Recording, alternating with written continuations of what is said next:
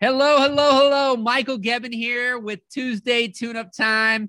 And uh, we go live every Tuesday at 2 p.m. Central Standard Time. You go to mindtuneuptimelive.com to join the live stream in the Facebook group, or you can join in here on Zoom, which is where I typically am paying the most attention to uh, to the chat here on Zoom. I think that's why the the numbers have continued to increase. People keep popping over here on Zoom. That's where the that's where the party's at.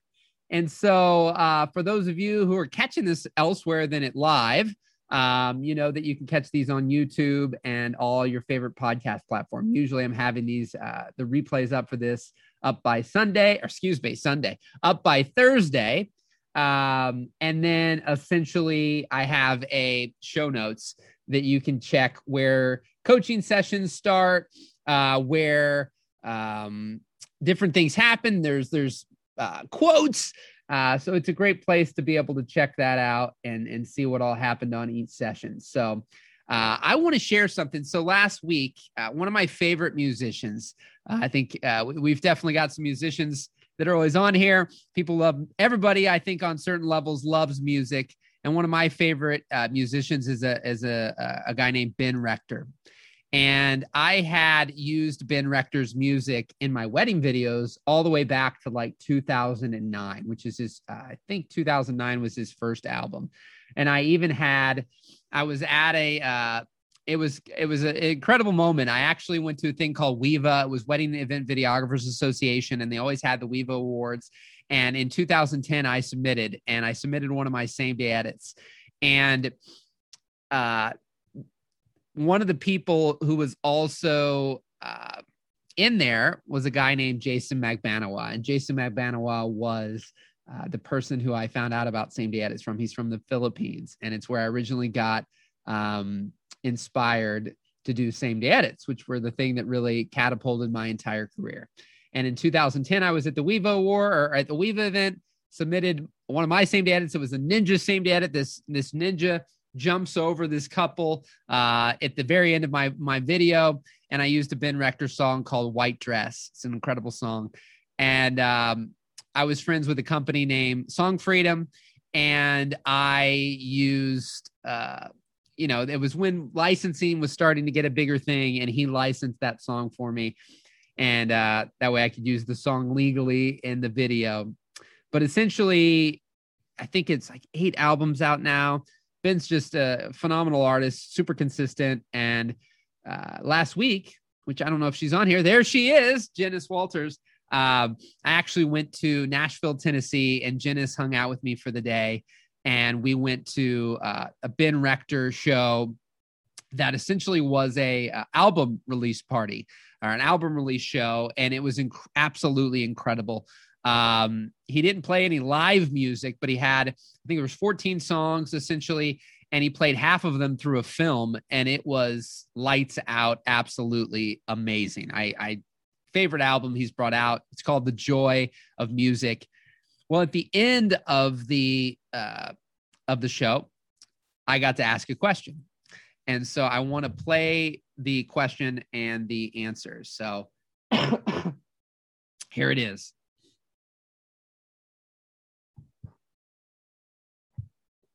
Your music when I used to film. Hold on. One second. Here it is. Yeah. My man, I've been using your music when I used to film weddings. I filmed over 300 since 2009, and Thanks, you've brought so many people so much joy. Thanks. And uh, my question is so many creatives, artists, special musicians give up on what brings them joy. Mm-hmm. And through the tough times when money probably wasn't pouring in and Oprah wasn't, you know, having you on the radio and different things. What what kept you going? What would you tell all the people in the room who may have given up on what brings them joy? Oh man, I don't know. I think it's different for everybody. Um, you? Yeah, I know. I know. I just always hesitate to give like advice because like I can only. I know. Uh, I think the core of it is that I really do love it. Like I, you know, there's not something else that I want to do. Um, I think there probably has to be a part of it that you want to do for free. And I think I would write songs and like put together fun stuff like that for free. Um, so that's probably the core of it. and it's, I mean, I'm competitive, so like it's like sharpening your skills. I like that a lot. I'm not good at sitting still, so if it was like you just go sit on the beach now, I'd be like, ah, I can't still do this. So that's what I'd say probably. Could you all hear that? I hope you could hear it. Was it clear? Did it come through all right? Yeah. So uh, I remember Janice kind of hit me because it's something that I always talk about and it was a it was a wonderful answer that a- aspect of something you would still do for free that thing that you don't see yourself doing anything else but i think so many people because they can't figure out how to make money doing that thing is why they stop doing the thing that brings them joy but you know um, i really i don't know actually i'm going to see really quick i think uh i think Janice, you looked this up uh but let's see here how old is Ben Rector? 35. So actually the same age as me. And um, so he didn't become quote unquote big until around 2016. So mind you, you know, his first album 2008 2009 um, that is public pretty sure he had a band in high school because one of his songs is called old friends um, but like he wasn't on the radio. He, you know, didn't have really, I mean, he, people in that kind of niche of music, kind of pop music. I mean, there was a lot of people who knew who he was, but he exploded in 2016. There was a song called Brand New.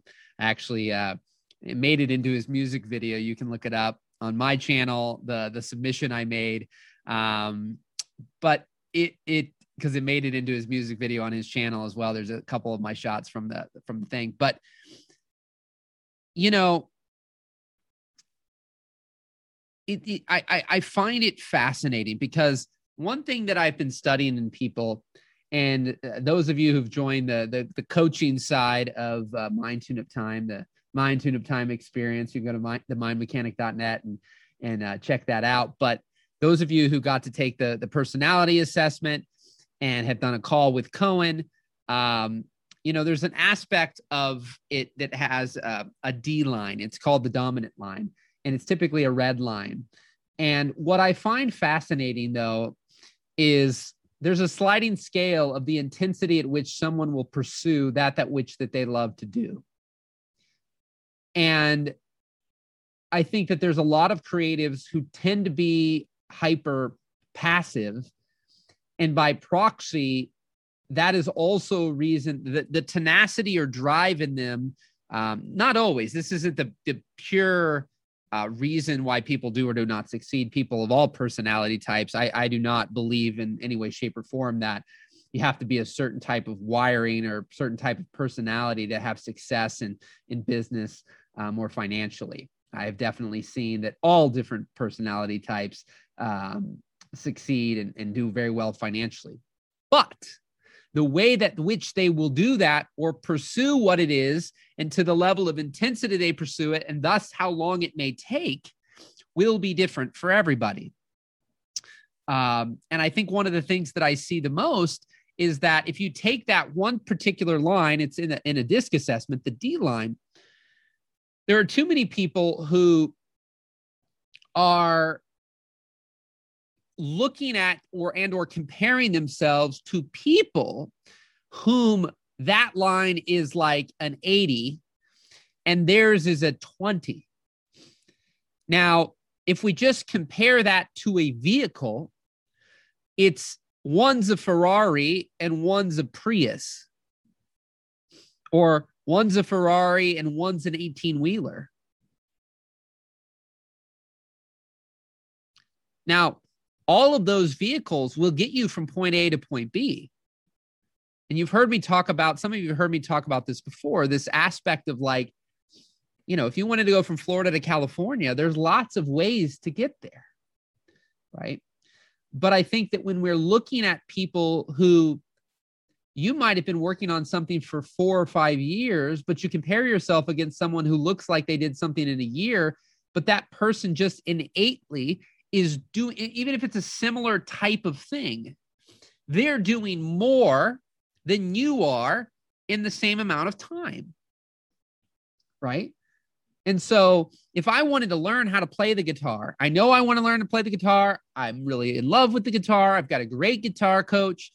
And I only practice one day a week for an hour, but somebody else is practicing, you know, even just an hour every day. So they're getting in seven hours a week of practice to my one hour. Now, there's studies and things out there about accelerated learning, and we could get into all those types of things. But I'm just taking an apples to apples, two people with a very great coach. They both want to learn the guitar, and they are spending time learning. One spends an hour a week, one spends seven. What, I mean, just hour wise, if you do the math, four times 12 is 48, and then seven times four so look at that. In one year, right? In one year, the one person put 336 hours in, and the one person put 48. It's the quality of the time put in. Diligent practice makes a difference, but yes, overall time does influence. Yes, and that's why I'm saying apples to apples. I'm saying two people who want to learn. One's not forced. It's not a parent that's making them learn it. Two people who genuinely want to learn, and they've both got equally great coaches teaching them a similar process, right? And so we're, we're, we're just saying time is the defining factor between that. I remember when I, I, I heard Tony Robbins at one of the events we were filming, and he said, when I wanted to be one of the best speakers on the planet, by his standards. He looked at some of the best, and they were speaking three to five times a month. This is a story I've been telling for a long time since I heard it. And he did his, did what he could. Now, how literal we can take this, who knows? But he said he did his best to find three to five times a day that he could speak, whether it was to one person or 50 people. Right. And so I think the problem is with a lot of us, we're not putting in disciplined, diligent time into much of anything. We're putting in lots of, we're putting time into a whole bunch of different things. And that's where I'm only bringing up in the in the realm of business success, um, not personal success, not just joy and happiness from the aspect of you're just doing things you like. But time and time again, I don't find this is where I'm not here about eliminating things that people love. But when it comes to success in something from a business standpoint, um, yeah, I, I, right. So, so that's the thing is just to what degree, to what intensity, right? Uh, it, let's just say short of gas, if a car, again, in a straight line, one can go 120 miles or 200 miles per hour, and the other one can barely get to 80, one's going to get there faster than the other. And so, too much, that's why comparison is a killer because too much we're comparing not anywhere near apples to apples. In fact, I would articulate that there is no apples to apples. Right? That's the that's the core thing is that when we are comparing ourselves to others, there is no apples to apples. So this idea that even what examples I just gave that they have any credence, they don't. That's why we cannot compare ourselves to others right? Because there are people, you could have two people both spending seven hours a week, and one still learns it quicker for a whole slew of reasons that, you know, there's no reason to get into right now, but that's the point. And so, too many times when we're looking to the internet for inspiration, and we see things, I find that there's two types of people. There's people who see things online and they're very encouraged, they're very inspired. I can do it this is possible and i'm just going to keep working at it. There's i don't see myself doing anything else like ben rector's saying right? Even if i had all the money in the world and i was told you could go sit on a beach i'd still be playing music. I'd still be writing songs right? But how many of you have stopped and air quotes stopped writing the songs stopped playing the music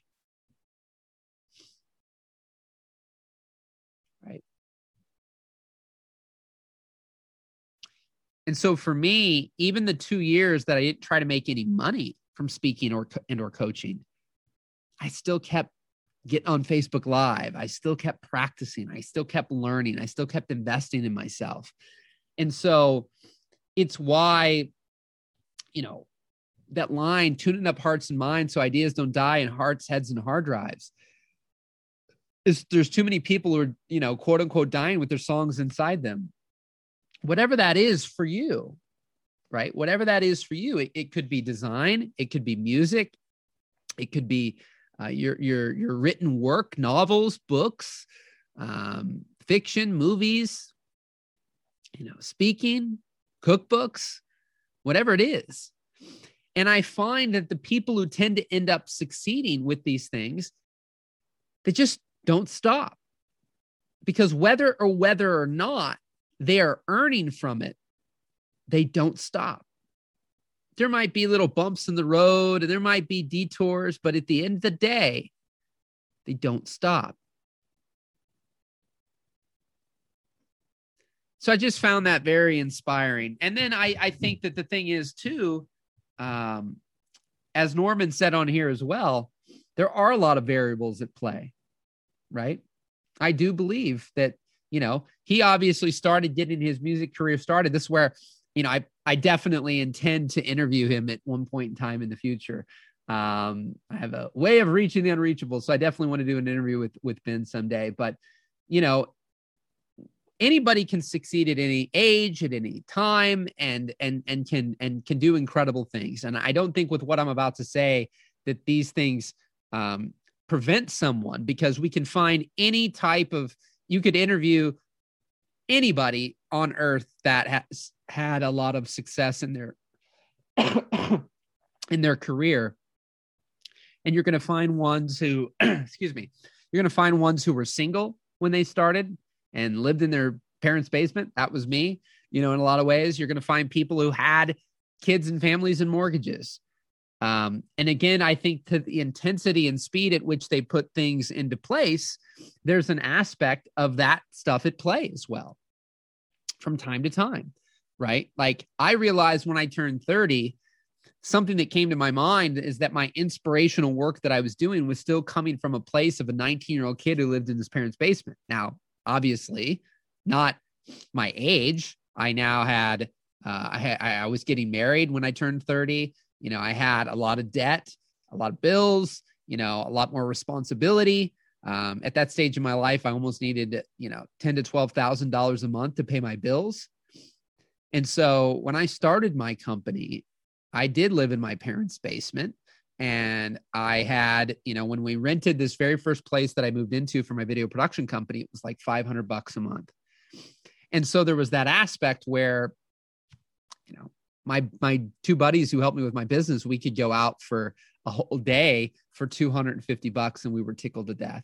Later in my career, as my debt increased, my bills increased, my responsibilities increased, you know, it was it was more quote unquote difficult to go out for weeks on end and bring in a thousand dollars you know because if i went for you know think about that again in the very beginning i needed six thousand dollars a year to pay all my bills.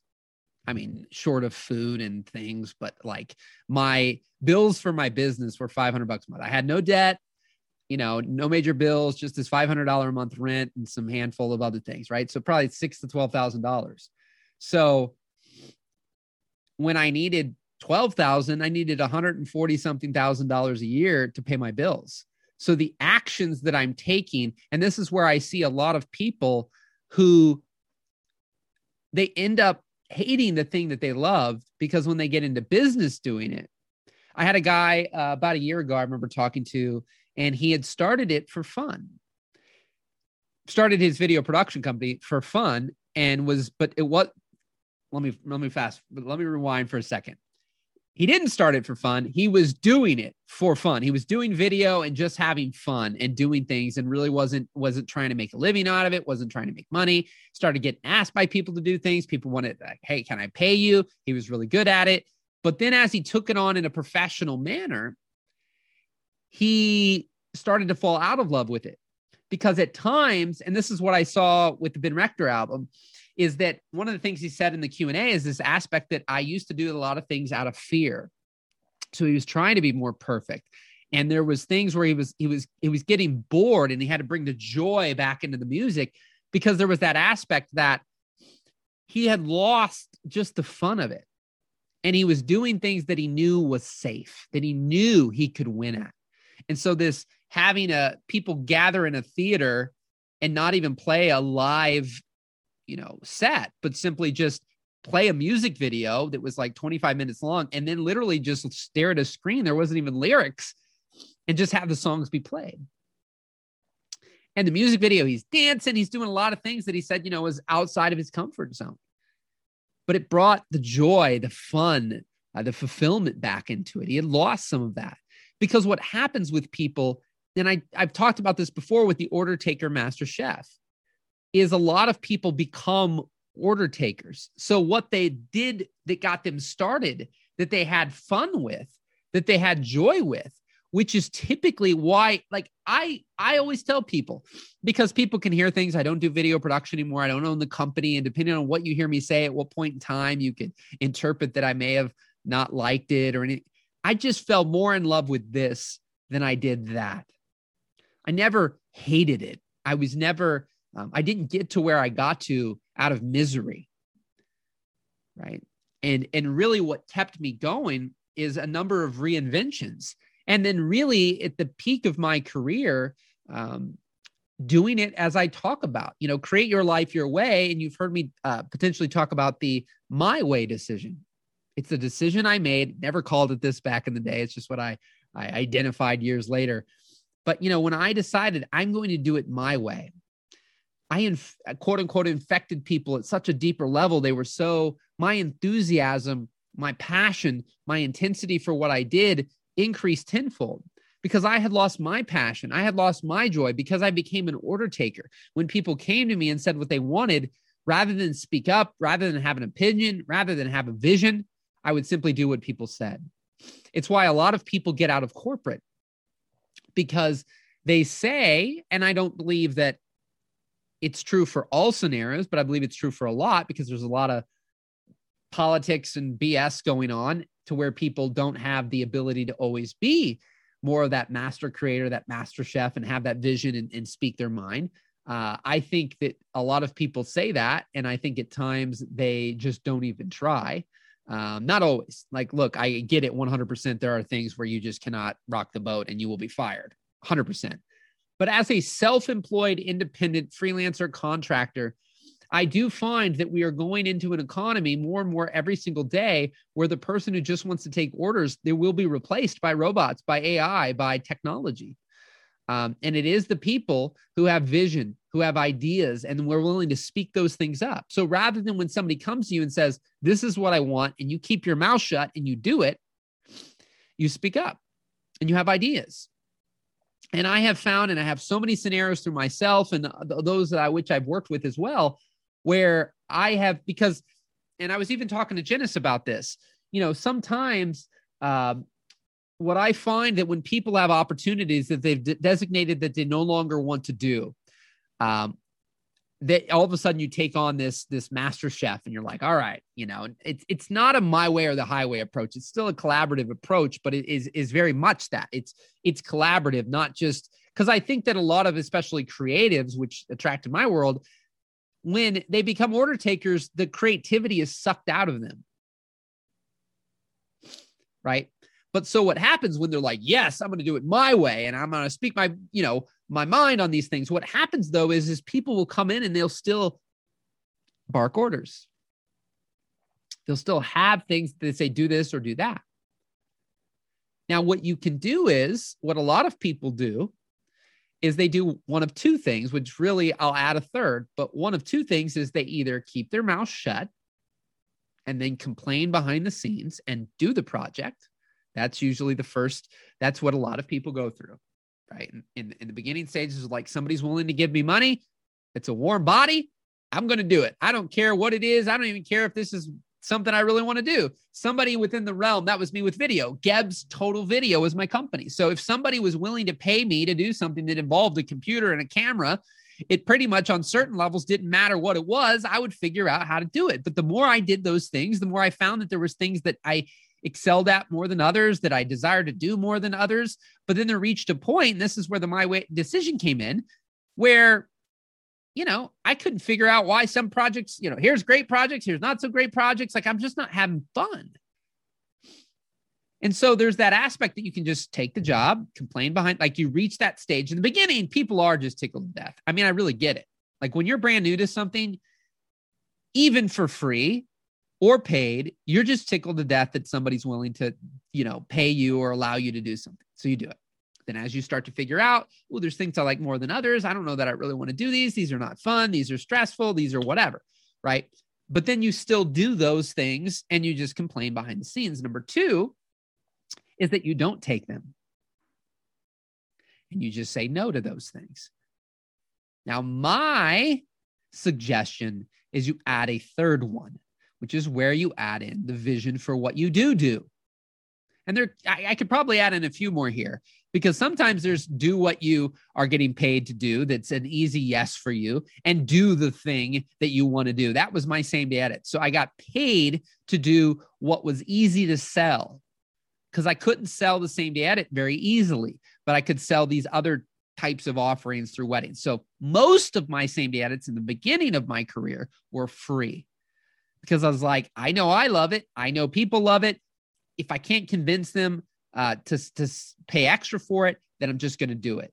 So that is a way as well. Get paid to do what you what you're easily can get a yes for and then do the thing you really want to do for that person so that you can have it as a sample for the next time you go to try to sell it or that you might then be able to convert them that way where then that that client with what you're working on ends up seeing you know you're like hey i want to try something okay and you just go ahead and do it and they're like wow okay that's even better than what i thought i wanted right? Then you can become confident enough to where you can speak your mind, speak your vision, and explain why you do what you do, and say, if you really want what you want, what you say you want, then I'm not your guy or I'm not your gal.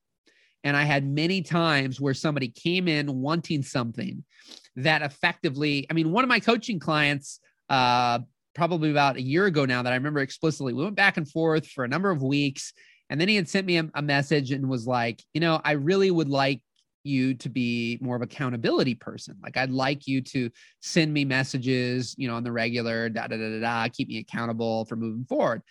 And you know, I did exactly that with coaching. So I only have my two particular categories of video production and coaching, and then I I you know have dealt with a number of different people and have seen it work in other things but my specific examples work there 100% and definitely i've seen work elsewhere um, where you know when i explained why what i think about accountability why i do it the way i do it signed up immediately. And that's what i've seen even with my video because a lot of people don't do that because they are afraid. You know if you know how to do something or you're used to doing something a certain way and somebody comes with you with money to do that thing, you do it. And that's why people end up going from either for me, I, you know, I never really had a job except for when I was in high school. When I graduated, I've had my video production company and then coaching now, and I've been self-employed since I was like 19. Uh, but other people go from corporate and they end up with something they don't like any more than the corporate because they fall into that category where they start in the beginning again because i think it's always a it, it's a it's a process it's a it's a transition. Because again i think in the beginning most people are thrilled to be able to do the thing that they just the the, the area that they want to be in. And then from there it, it, it continually transitions to where you do things you you know that you you're like i like this more i don't like this. And then you come to a place where you really know what you like and then you know what you don't like but you don't get to regularly do what you do like because a lot of people may or may not come to you for that right? It's like i used to have creatives back in the day. They wouldn't bring you know their extra cameras or their gimbals or the glide cams or the drones or i mean it wasn't drones back in the day actually when i was doing it but like they had all this gear and they wouldn't do these things. And i have found that the way i'm wired inside of me, if I'm making a choice to do something, so like right now, I'm making a choice to be on this call. This ultimately, right now, is, is a free call, right? And then I get on the phone with people, I get on Zoom with people, I get on Voxer with people. But essentially, if you listen to me interact with people, throughout the week. Overall, you wouldn't know if someone's basically, I'll just say if someone's paying me or not paying me. I won't say a little, a lot, or anything, but just paying me or not paying me. It's the same thing with video. When I did video, uh, I reached a point in my career where I recognized that, um, you know, where, you know, I just, I had to do things I was proud of. And so when I'm offering these packages, if people booked me and I allowed them, because that's really what happened, I allowed people to book me for whatever. And I allowed them to book me for things that I was not passionate about. Um, or not, not, not that I wasn't passionate about, but allowed them to book me for what was for me to create something less than I knew how to do. I still do what I, I still would do what I knew what I was capable of because I didn't want to create something that was inferior. I, I, I had, and I don't know where that fully came from. I know my dad has been a great example in my life of someone who's always shown up and done his best and always has served and helped people. Um, so that's a big uh, influence in my life, but it's something I've always done. If I'm making the choice to do something, then I'm going to do the best of what I'm capable of. So there's no one who hears me speak or interact with them. Uh, you know, 99% of the time, you know, I'm human. There's times where, you know, I go to the grocery store or something and I'm, I'm not in the mood to talk to people. You know, I just got to say that. I think sometimes people, you know, uh, may or may not assume, I don't know, that, you know, I, I just walk around with a happy go lucky face and friendly, like 24 7, 365. And it is the majority by far and then I just have days I think like anybody else, but you know they're they're a day here or there. They're not weeks, months, or years. Um, but uh, but yeah, by default, like when I interact with people, it doesn't matter. I mean, Janice can maybe speak for you know we spend a lot of time in the car and whatnot. And it's like, you know, I, I I just I love people, and so it doesn't matter whether someone's paying or not. If I make the choice to be with you, uh, I'm going to give you my best. When I made a choice to do a video, uh, I'm going to do my best uh, when I did that back in the day. And I believe that that made a huge difference in my career because there will be people who, uh, what I've learned through the years, who, uh, again, they end up uh, building companies and doing things where it sucks the life out of them because they're not, as Norman's saying, they're playing all out, right? And they're allowing themselves to be booked for whatever craft it is that they're doing and they're allowing themselves to be booked for things that they effectively uh, aren't excited about. And in the beginning again you'll have the excitement. When you lose the excitement that affects what you're doing. And so where are we at in the chat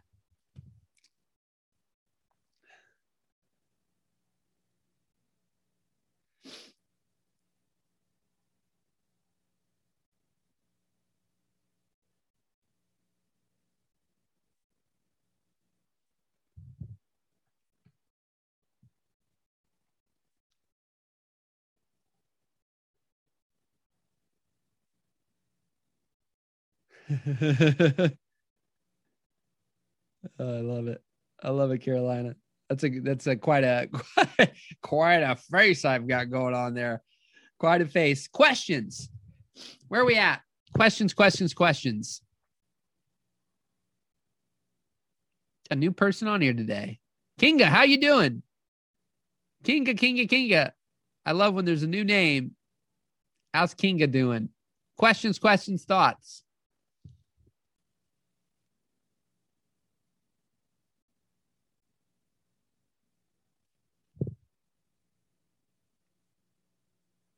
Oh, you're returning? I must have, I don't always look at all the names. So you're saying you're returning. Awesome. look at the surname. Norman says, Are you related to John Lennon? I guess I got to ask that for uh, for everybody. Questions, questions.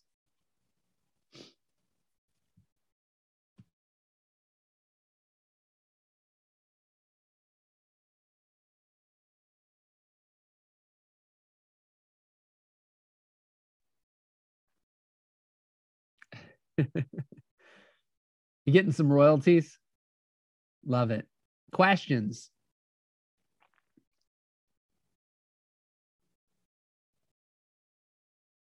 I'm going to wait here a second today.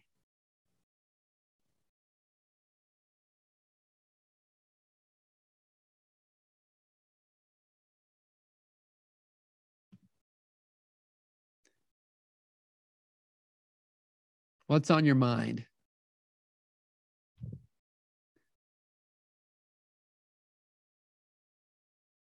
I always love to take a new person. You want me to get you here? Kinga, would you want to pull on uh put on your camera today?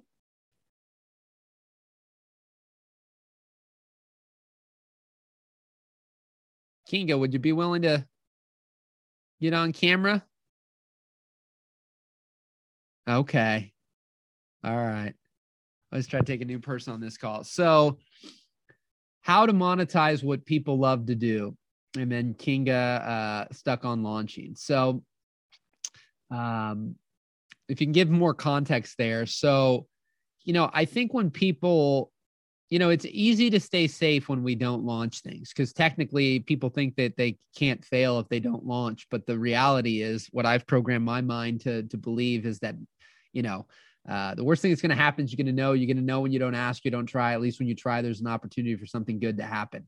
And I think that is is the same for um, just about anything, right? Like you already lose by not launching, by not doing, by not taking the action. You are by default losing. You're not a loser, but you are by default losing, right? Um, I believe in sports, most sports at least. I might be wrong here, but I'm pretty sure that if a team doesn't show up in any in any kind of uh, you know competitive, you know soccer, baseball, football, you know if the other team doesn't uh, show up, then by default they lose, right? Like so that's the thing when we've got to think about and you know it's back to the topic of last week right around procrastination why aren't you launching you know what is it that you're stuck on. Uh, there was a guy here a number of weeks ago that I did a call with, and you know, I I kind of joke because when I talked to him, uh, you know, he I went what I called fishing and and tried to find a problem or a challenge. But this particular person at that moment in time, I felt like was in a great place, but they had been getting ready to get ready to get ready to get ready to get ready, and they hadn't launched, and it was really just a permission right? And then they made $10,000 over the next month. Now there's a lot of variables, right? That's what people hear. And it's like, you could be getting ready to get ready too. And then you launch in your first month, you make 500. And so you hear me say 10,000, you think, I remember when my, my friend and I back in the day um, launched uh, uh, something, but the people we were following, we were so convinced that we were going to make 50,000 our first month that when we made 8,000, we thought we were losers.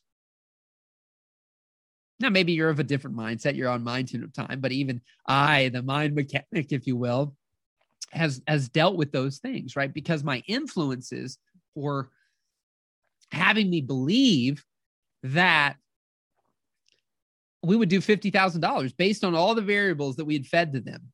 And so when you hear me say something like a guy got on here and all he needed to do was launch and he does 10,000 in his first month, that you could hear that and do 500 and then feel like you were failure. When in fact, um, yeah, created basic music theory for beginners, was piano teacher for many years, just not sure how to, uh, I don't know what that, there's a big space there, go via this process of launching, confusing me for so far.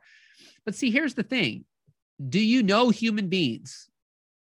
I'm going to dumb this down because I think that so many times, like we say we don't know how to do something, but in fact, we either, I find, don't want to, don't like to, because learning how to do something, um, it's everywhere, whether it's paid, whether it's free, whether it's YouTube, it's expensive, it's cheap. That the how to's are in abundance. And then what I realized is there's a lot of how to's that really are just very simply, I don't want to's, right? Because I guarantee there's plenty of things that you've learned that uh, are even potentially simpler things at times in your life that you know how to do, but you might have wanted to do that. That's back to the whole concept of music. What I didn't bring into the variable is a person like who's being forced to do something who doesn't want to do it, right? But that aspect of um, I always start with the warm people, with people that you know, right? Like, so are there people that if you were a, uh,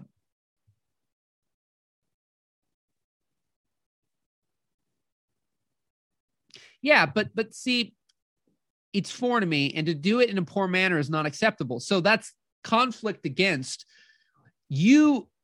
What I just said about doing best, you might be at a one. Your best might be a one, and somebody else like what you observe is when you'll be a ten, but you're a one.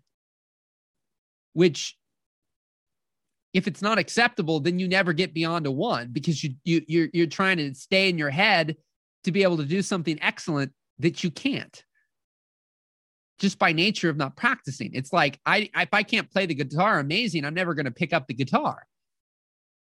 Right? And so there's lots of ways to launch. There is no right way, there is no wrong way, and there is no perfect way. Right? You could literally uh I mean, first of all, I, I just think that more people uh if you're not great at marketing, you know, if we're if you're going to do this stuff online, right? Uh, I've never been excellent like marketer, copywriter, like doing those things. So I've had to leverage my ability to um, use my charisma and use my ability to connect. This is my skill sets. This is my gift, right? And so, um, you know, I have made the majority of money I've made in coaching just in the last three years specifically really as a collective whole, well, zero ads, zero ads, and um, uh, I think as a collective whole, no landing pages. So if you go, like, what I would do is, is I would do things like this, right? And I would do Facebook Lives. I would put up motivational quotes. I would type out motivational things uh, inspiring, encouraging, you know, coaching esque, whatever. And I would put these things specifically. I would say most of it either came in private through phone conversations or came through Facebook specifically for me. And I would just be posting things that are just delivering value. And then I would reach out to the people who have engaged with that content and said, Hey, here is what I'm doing. Here's what I have. And so what I find is, and I was talking to Janice about this, the problem is, is that for a lot of people, depending on what they're doing, when they bring out something brand new, you can get a bunch of sales initially by doing things like that. But where, um, you know, it, really depends. There's plenty of businesses. If you're going more high touch rather than high tech, then I do believe that you can build a business. And usually, high touch usually uh, would, I would say, come with higher dollar amounts right? So for me to go film somebody's wedding, not some, uh, you know, it's not being filmed by a robot or AI. It's not like, you know, um, I don't know. I think there might be companies like this exist where they'll just have people from the wedding film with their phones and then they edit it, but it's not four or five thousand dollars because it's not going to be high quality or high caliber. There's no uh, personal brand associated with it. It's just somebody who, you know, can't afford to have somebody or doesn't want to spend the money. So they're like, hey, we'll just have our guest film and we'll have somebody edit it. Right. And there's some companies that'll do that. And so, um, you know, what you've got to keep in mind is that when you're high touch, you can get away with, because look, if you're selling something for three to five thousand dollars, you don't need a lot of people to make a lot of money if you're selling something for $10, you need a lot of people to make a lot of money. And if you're selling something for $10 and need a lot of people to make a lot of money, then you have to know how to drive traffic. Typically, you know, traffic can come in the form of advertising. It can come in the form of affiliates. Affiliates are you're great at collaboration. You've got something that you know converts and people want to promote it. They promote it. You make money, they make money right? So they have an audience that you don't have. And by proxy, you're able to go to their people and put your stuff in front of them, right? And so then there's social media. I mean, to consistently, because uh, you're going to have a portion of your people that are never going to buy. So if you had 10,000 people that were, you know, uh, on your YouTube channel right now, and you've never sold them anything, you brought something out, you're going to get a portion of those people to buy. And then there'll be a trickle. If you never gained more than those 10,000 people, you just would have a trickle of people out of that audience who over time would continue to to buy. But if you wanted to consistently make the same amount of money as you made off that launch to the 10,000 people that were never sold to before, you'd have to continually grow that audience and you would continually get a sector of those people. And so, what a lot of people who are going, you know, a course route, and they're selling it from, you know, 50 to 500 bucks is that they don't know how to get eyeballs, you know, and, and, and, and that's, it, it's it's quite frankly that simple. Like it doesn't need to be it's not complicated. It's just like i ran ads for a buddy's business that i was collaborating with him back in 2014 and i was running the ads. I did it for five months. I hated it. Just to prove again i'm not driven by money. I mean we did $200000 in five months and 50% of that roughly was spent on ads and i was running the ads and then we hired somebody and that didn't go quite well. But i hated running the ads. Like i, I didn't like messing with that. I'm a very like obsessive person. So I get very intense in the areas that I do things. And so I just was obsessive compulsive around studying and you know, updating them. And a lot of people I see running ads, a few people here and there have a couple ads running and they they do decent with it by just having a few and they're just in the right niche or whatever. And the product is just something that sells well. And they don't have to be epic at ads. And then there's people who do well with ads and they've got like, you know, literally probably hundreds, if not thousands, of variations of ads running to different types of audiences and ages and different word, you know, copywriting, and, and they become obsessed with that. Um, and so, but I mean, you literally could initially at least get things going through where you were a teacher, you know, and the people you're connected with, and they maybe could be your beta users. I think so many people forget the process of like just get people to, even if it is for free upfront, just get people to consume what it is that you have to prove that people learn from it, like it, you know, uh, etc. And so, what else we got here? Uh, I have always been pushed and always strive for excellence to initiate uh, in a manner that looks terrible, beginner, and I've. Yeah, well, all I would say is, how's that working for you? If it's working, then keep doing what's working. That's what I always people have said to me right? If if so, if something's working for you, then keep doing it. But if it's not working, then you've got to question what what are you willing to do about it? So if being perfect and excellent before you start works, then keep doing it. If it's preventing you from success, succeeding in business, then it's obviously not working. I don't know that answer for you, Carolina, but I know that striving for excellence, I do as well. But simultaneously, there's a fine balance between I'm not good at this. And so I have to show up and fall flat on my face. And that can be in private, that can be in public. I've fallen on my face many times in public. Uh, but it's not about that I have, I don't believe in perfection as it is, uh, because I think that uh, the reality is, is that's only a mirage. You know, it's, it's, you can show 20 people something and five like it, five hate it, five love it, you know, five are indifferent. And so who's right and who's wrong, right? Uh, uh, perfect, Gail, love it. Uh, yeah, so high touch, Norman, is what I'm saying, right? People liking, commenting, I reach out to them, but I'm usually selling something that's 500 to $3,000 you know, uh, in my coaching, depending on what I'm doing. Right. In my video production, it was three to five thousand dollars or thirty thousand dollars, twenty-five thousand, ten thousand dollars. And so just imagine for one second that you got 30 people to sign up for $3,000. That's $90,000, right? Not much of a mathematician here, but we'll just round that up to a 100,000.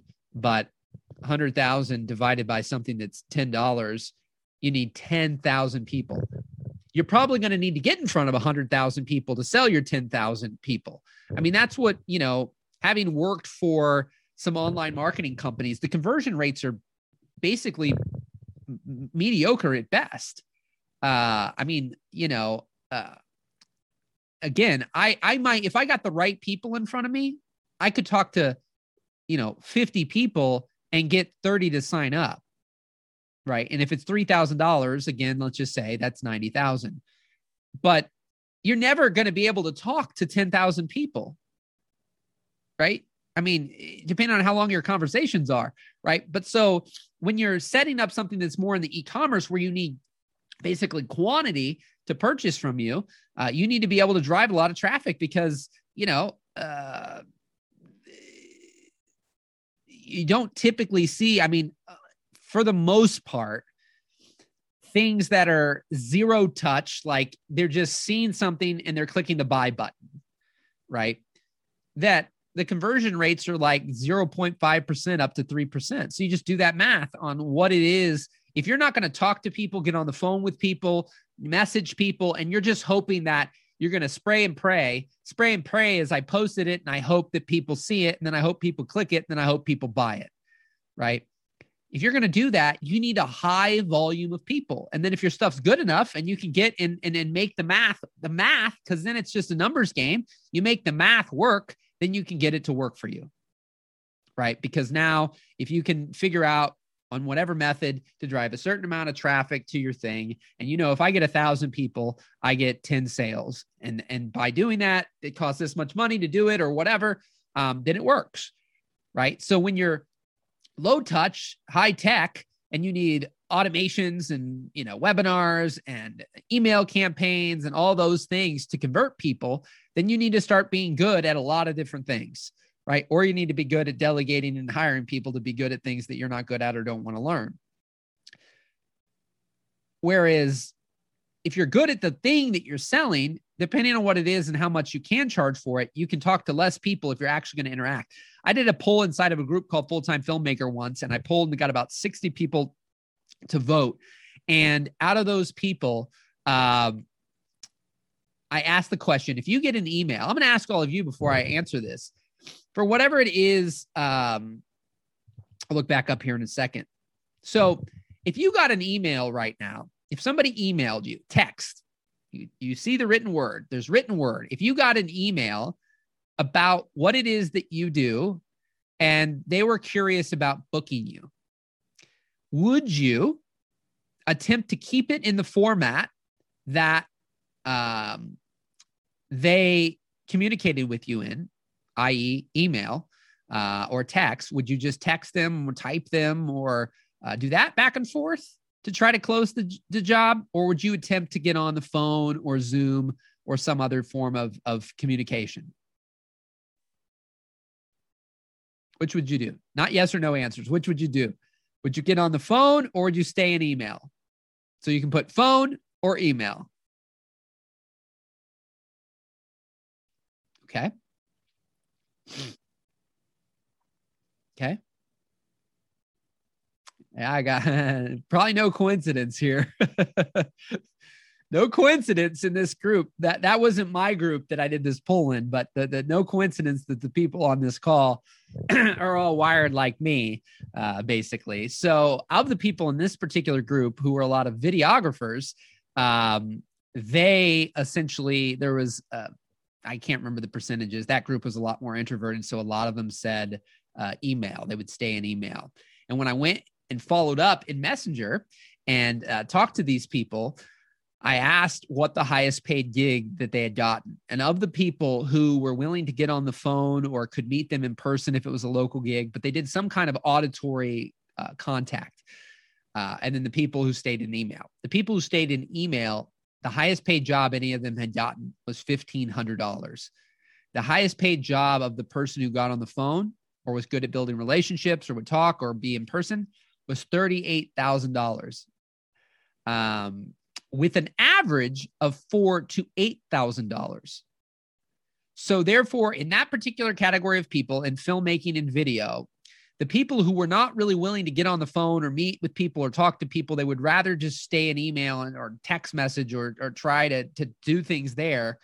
That most of them, now there's people out there who are really good at those kind of things, but most of those people uh, didn't get a paying job more than 1500 And yet four to 8,000 was the average, was the highest paid person at 38,000 when it came to relationships and conversations and phone and auditory.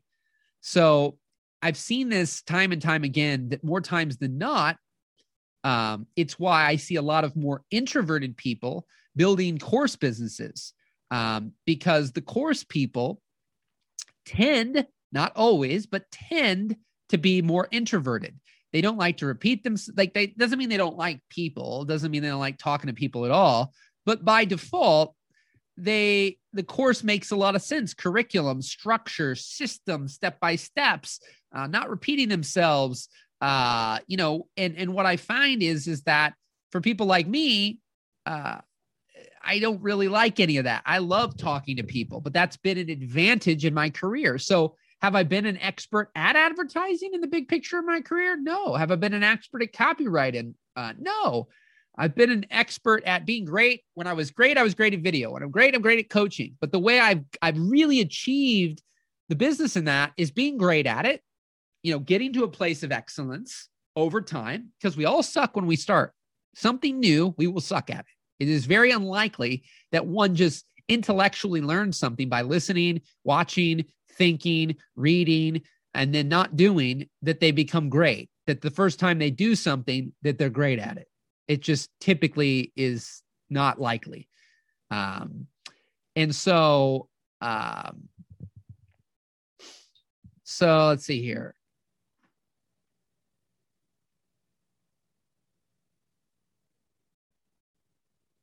So if you lead in with a low price offer to get them in the door, you think that's not a good process. Get them in the door. Yeah, I mean, look, this is where questions like this have to uh, be an asterisk, right?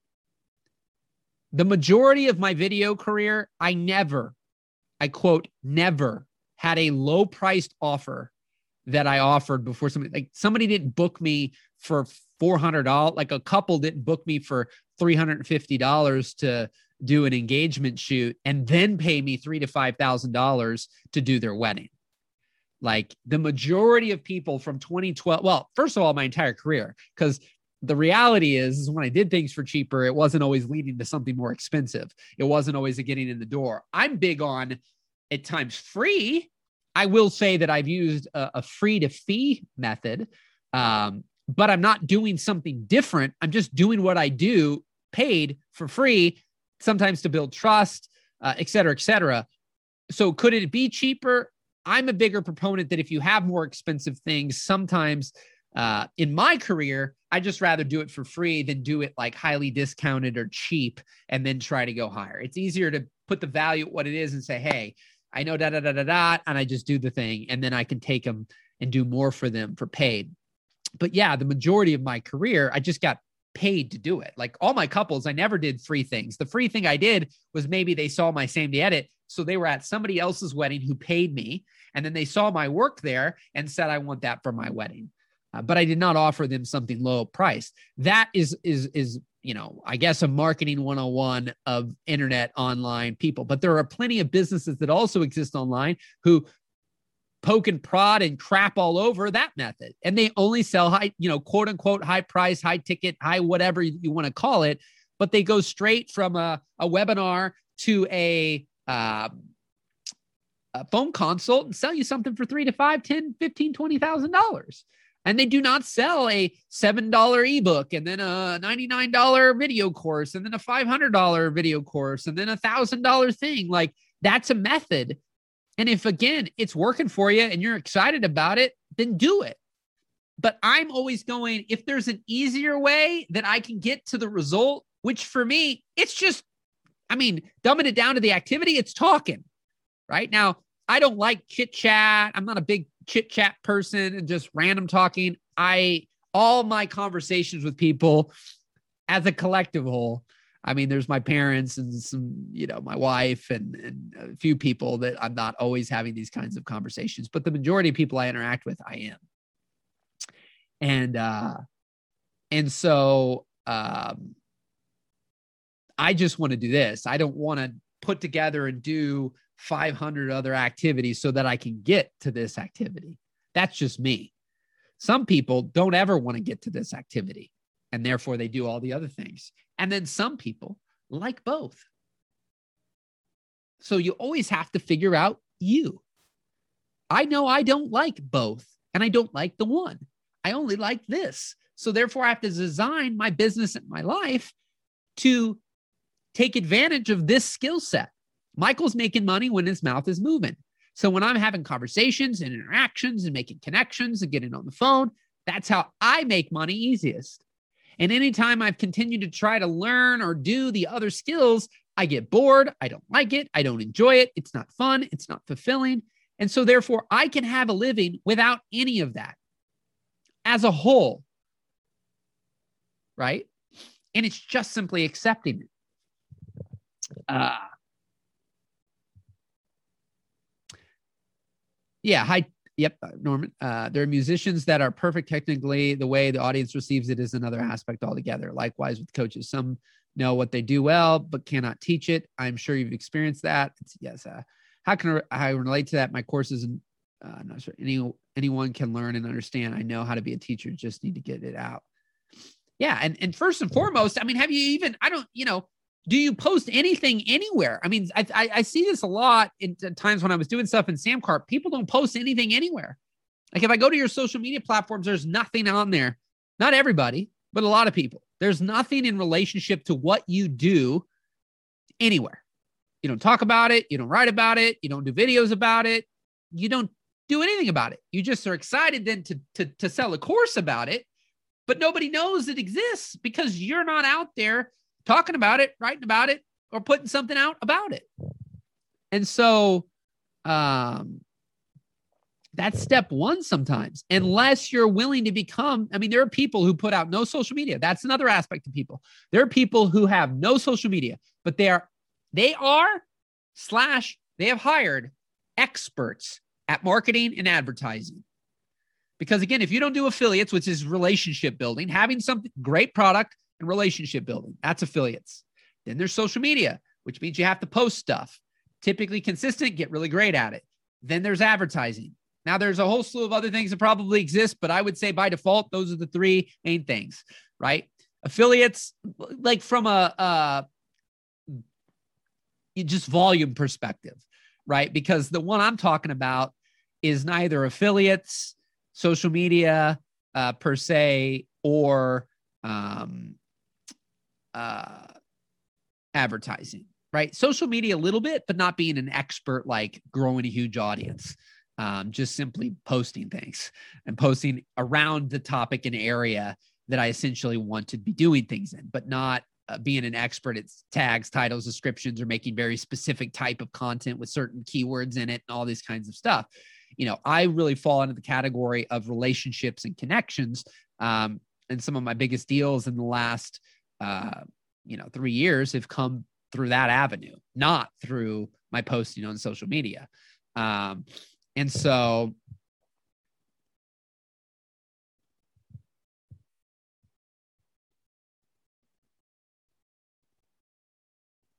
yeah and gail says that and i think that's great right? That's what i'm never this is never do it my way. It's always do it your way. And if it's if if what you're trying to do is working keep doing it, keep working it. That's the Ben Rector story of today, right? Mm-hmm. It's that the success that he's having in music now is because he kept releasing albums.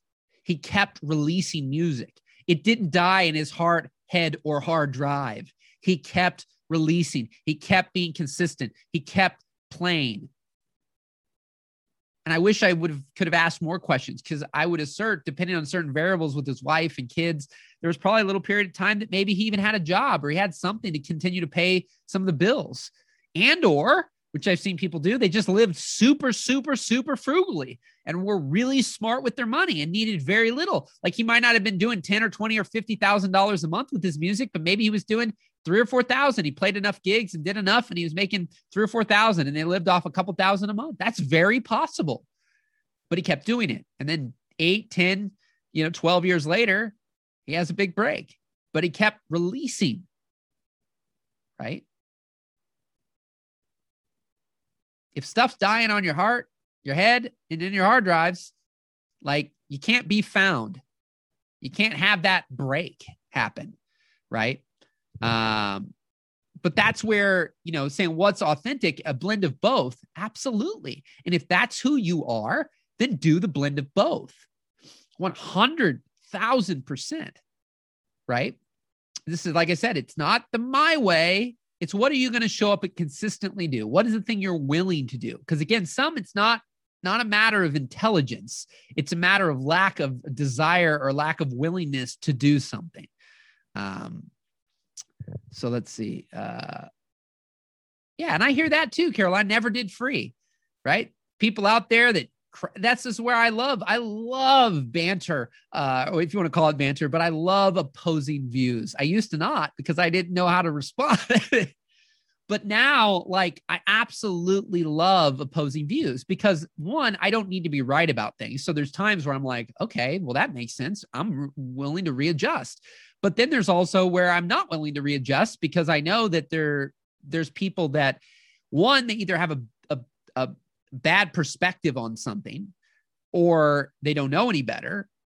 Uh, probably those are the two, right? They don't know any better. They don't know a different way. And so they haven't done it. And then their way is working. Or they are doing it a way that isn't working. So a lot of people, when people have heard me say free, I've had people who are just like, oh my God, free works horrible, stupid, don't do it, worst thing you could ever do. But I've I've had bad free work and good free work. Bad free work is I'm gonna hook you up. I got all these people and I know all these people and I'm going to give you all this exposure and right people coming to you most of the time, not all of the time, but most of the time, I have found that people who do free work for people who are talking about hooking people up, and if you do order taker free work, which is not work you're excited to do, but you're going to do it anyways because you're so enthralled by the exposure, that most of those people don't do squat for you. They're takers, not givers. They take from you and they'll take from you and then won't do anything for you. And you'll just work your butt off and then you'll be resentful of them and you'll have a bad taste in your mouth around free. I know plenty of people who have strategically, and I've had that kind of free work, did plenty of it early in my career. Then I have done strategic free work where I have leveraged it in a multitude of ways to open doors, uh, gain trust, and uh, that's that. I mean, look, the reality is this is this is free. Like you're not going to use social media and not be using utilizing free. Um, and so I don't, don't that. I don't need practice on you. I don't. Yeah. So see, but see, there's that's okay. I don't need to practice you. I know my trade, working for many years in the industry. I deliver. My prices are high. Don't compromise.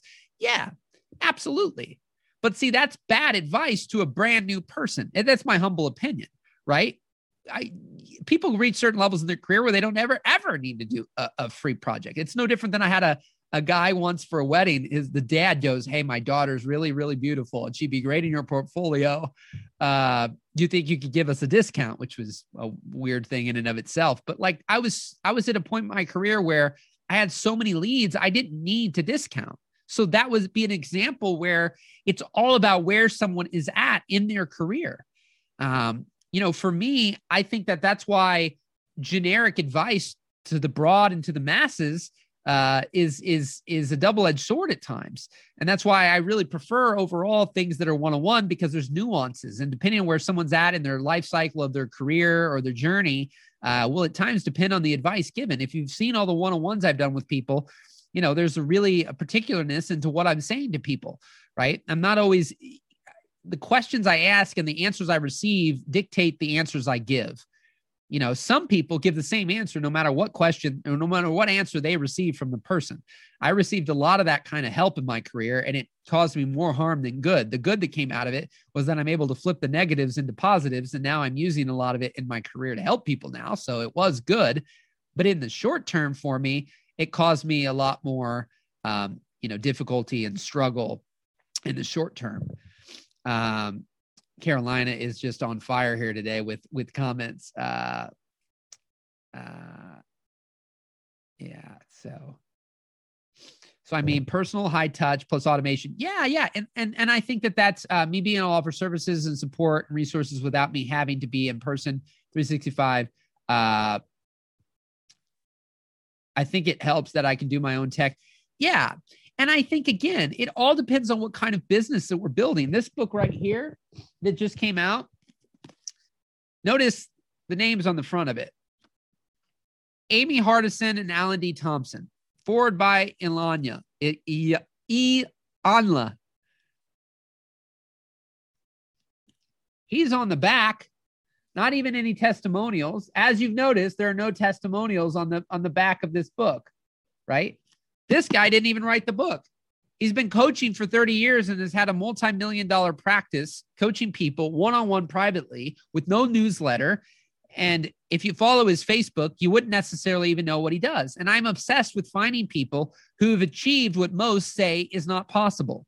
And so it's that aspect of to the degree that you have, I mean, look, email newsletters and things are great. There's nothing wrong with any of that. There's no, there's there's certain things that you know are repetitive tasks that it's great to automate with if possible with technology 100% i'm just a byproduct of if if one is having for people who are extremely extroverted and, and people people and, and all on one side like me at times we can build businesses there's lots of people like us who've built businesses with not all the fanciness right and then there's people like us who delegate and have teams and have the fanciness and there's everywhere in between from people who are nothing like me, the opposite, and they build it with fanciness, or they build it with unfanciness too. So it's all in knowing yourself well enough so that you build a business and a life that you love, that's in your joy, that you have fun with, and that works for you. But knowing that really anything is possible. And if you're doing something that's causing you a lot of struggle, what is the result you're trying to get to, anyways? A lot of people who build these online businesses yes, they want time and financial freedom, but they like business. They like marketing. Not all, but a lot of them. I'll talk about passive income, and I assert that most of them are not very passive because they like what they do, so they do it. When you end a uh,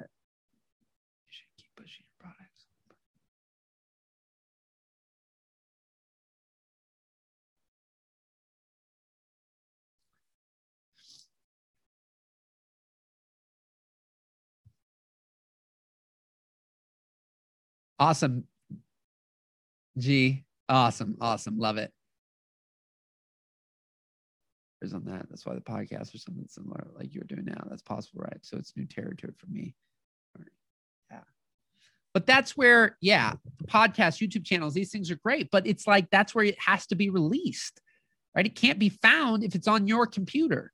And then to the degree that it has success, there's a lot of variables. I mean, we can look, you can be consistent. There was a guy that once uh, was in my world, and this guy had loaded for like three to five years. I think he had like 700 videos or something, and he had like 100 subscribers and 10,000 views across all the videos. And he was consistent. But to the best of my knowledge, he had no success with it. Right. Um, I mean, something I don't talk about enough, and that's why it just depends on what you're doing. But there is a talent perspective that comes into this, right? But that's why this is called mind tune up time, not talent tune up time, right? Because I have seen people, and it depends on again what you're doing. I think YouTube, I think social media. Now, some people could look at people and say, hey, this person just shakes their rear end and they're not really talented and that they have millions of followers. Well, that's a whole other debate. Uh, that's a whole other thing. But like a lot of people who are providing services to people, which is a lot of the people I deal with, I, I deal with a lot more people who are kind of service oriented in the sense that they're going to probably provide a service that involves connection with the individual that they sell to, uh, depending on what it is that they do. And so, um, in that realm of providing a service to someone, um, talent matters, but mindset matters more. Whereas if all you do is consistently post on YouTube every day, but you don't, and especially now, if you did that in 2008, you could be less talented. You do it in 2021, you can't be less talented. Uh, and that's just, it's just fact. I got 10,000 subscribers. I stopped loading for a couple years. Right now, I have no, I have no uh there's no knock on my talent for the fact that my average views on YouTube right now have like 30 to 100 views. And right now, I've just gotten them loaded up again. I am not trying to be really good at titles, tags, and descriptions. I'm just building the habit of getting them uploaded again. But I know plenty of people who are super talented and do things on YouTube. And as YouTube evolved, uh, they got dinged for the kind of content that they put out. And so people now prefer to watch or listen to their content on podcasts rather than YouTube. Um, but when it comes to, again, the high touch and more low tech at times, you can be less good, but have the right attitude and mindset. Because I've known st- extremely talented people who are not doing well financially because they got a really bad attitude, they got a bad mindset, they don't believe in themselves, they don't believe they're worth anything. If you don't believe you're worth anything, you won't charge anything. Even when there's somebody before you who'd be willing to pay you, you'll get less than a person who may have less talent, but has more confidence than you. I've seen that a lot in my career. People with less talent, but more confidence get higher paying clients than people with uh, more talent and less confidence. If you combine the two, talent and confidence, you you blow everybody out of the water. Um, but a lot of the things on social media and podcast, you first got to be consistent. So you find your voice, you find a rhythm. Uh, but typically, a lot of these things, you you you've got to learn how to um, get in front of people, promote it, right? And I think that that's what people at times like I've always been a promoter. Uh, I, I, you know, typically I like to tell people about what I got going on. Um,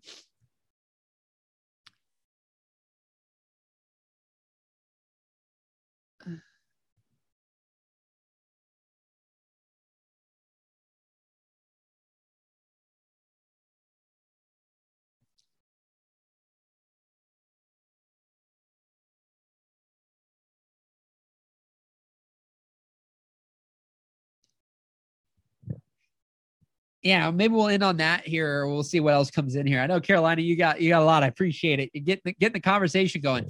You know, like this guy I've been following, Alex Hormozi. There is no passive income. I mean, if you put something in in the in the you know S and P 500 index funds or certain things where the money can compound over time, that's about the only passive income that can be created because everything else is a sliding scale of to what degree of effort and time you still have to put in. A lot of people who build these businesses that make people feel like they don't have to do anything, part of the problem is is that by proxy of the word passive and not wanting to have to work, people don't want to put in all the work and then a lot of times there's still consistent effort that has to be put in on some level to get it to work. Because, you know, uh uh and that's why I'm a firm believer that really what I preach more than anything is that you're doing something and building something that you want to do, not building something that you don't want to do so that you can then do what you want to do. Because what I find is building something that one doesn't want to do doesn't take one very far. At least people who aren't very driven. 100%. If you don't got the Ferrari engine in your vehicle where you're just willing to bleed your eyes out, sleep when you're dead type of mentality, and that resonates with you, if that resonates with you, you'll make anything work just as who they are. I don't attract many people like that. How many people on my on the live session here today resonate with the fact that they like to bleed their eyes out, sleep when they're dead, work 24/7? And that it just sounds like hell yes, rock and roll. I just want to go nonstop, go, go, go. And I don't care. Keyword here, I don't care what I'm working on. I just like work.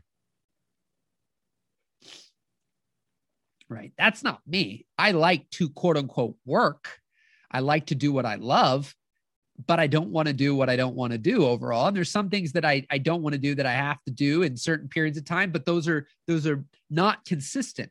Meaning if you have something that you hate or don't want to like, and it's going to take you five years of doing it to get to the other side of that, you'll probably never make it if you're not that person I just described.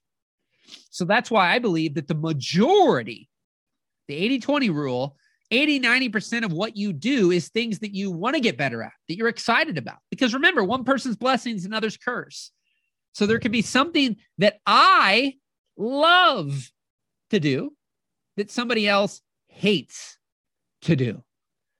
Right. And they don't want to do.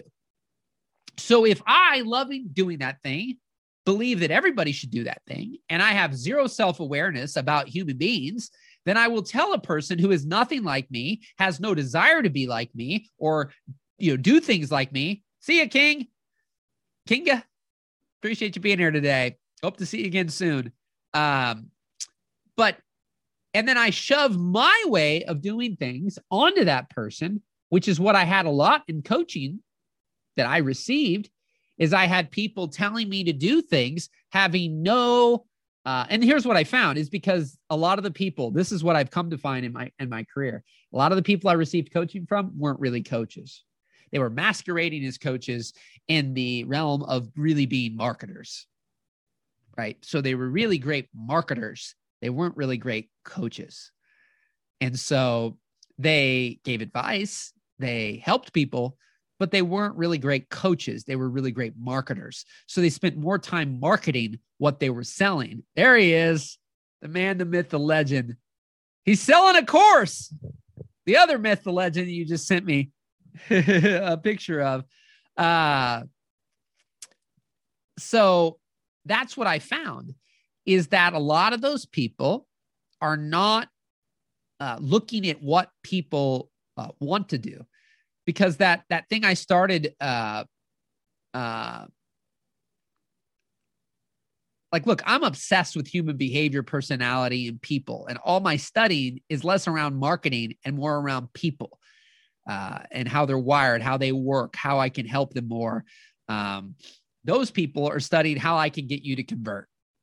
How can i drive 50,000 people and get 5,000 of them to buy my $3,000 thing, right? Or how can I get, you know, uh, 10,000 people to buy, you know, my $50 thing, right? Like, but they become, they spend more time marketing than they do learning, which I mean, there's an overlap. I mean, human psychology and behavior uh, is definitely something that falls into marketing, but it's still a very different thing talking to another human being to be able to help them succeed in life than it is to figure out how you can get them to buy what you have.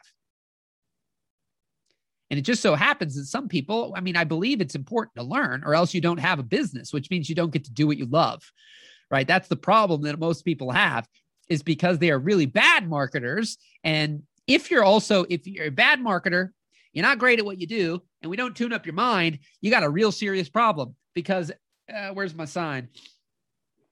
Massive imperfect action is a byproduct of, of getting someone to believe in what they have to offer and and and putting it out there in a more massive way. Um, and so what i find is is that just like the ben rector story that we started this with today the people who aren't what i described a minute ago the bleed your eyes out sleep when you're dead who will do anything and they don't care what they're doing. If you're not that person then it matters a lot more that you're doing something that you love and that the majority of time that you're spending doing something is things that you're excited about doing or excited about learning. Because there will be things that we don't want to do but how consistent. If you have it flipped and you're building a business right now that has 80% of the activities that are involved are things that you wish you didn't have to do or don't want to do and aren't excited about there's probably a reason why you don't have much money with that thing right now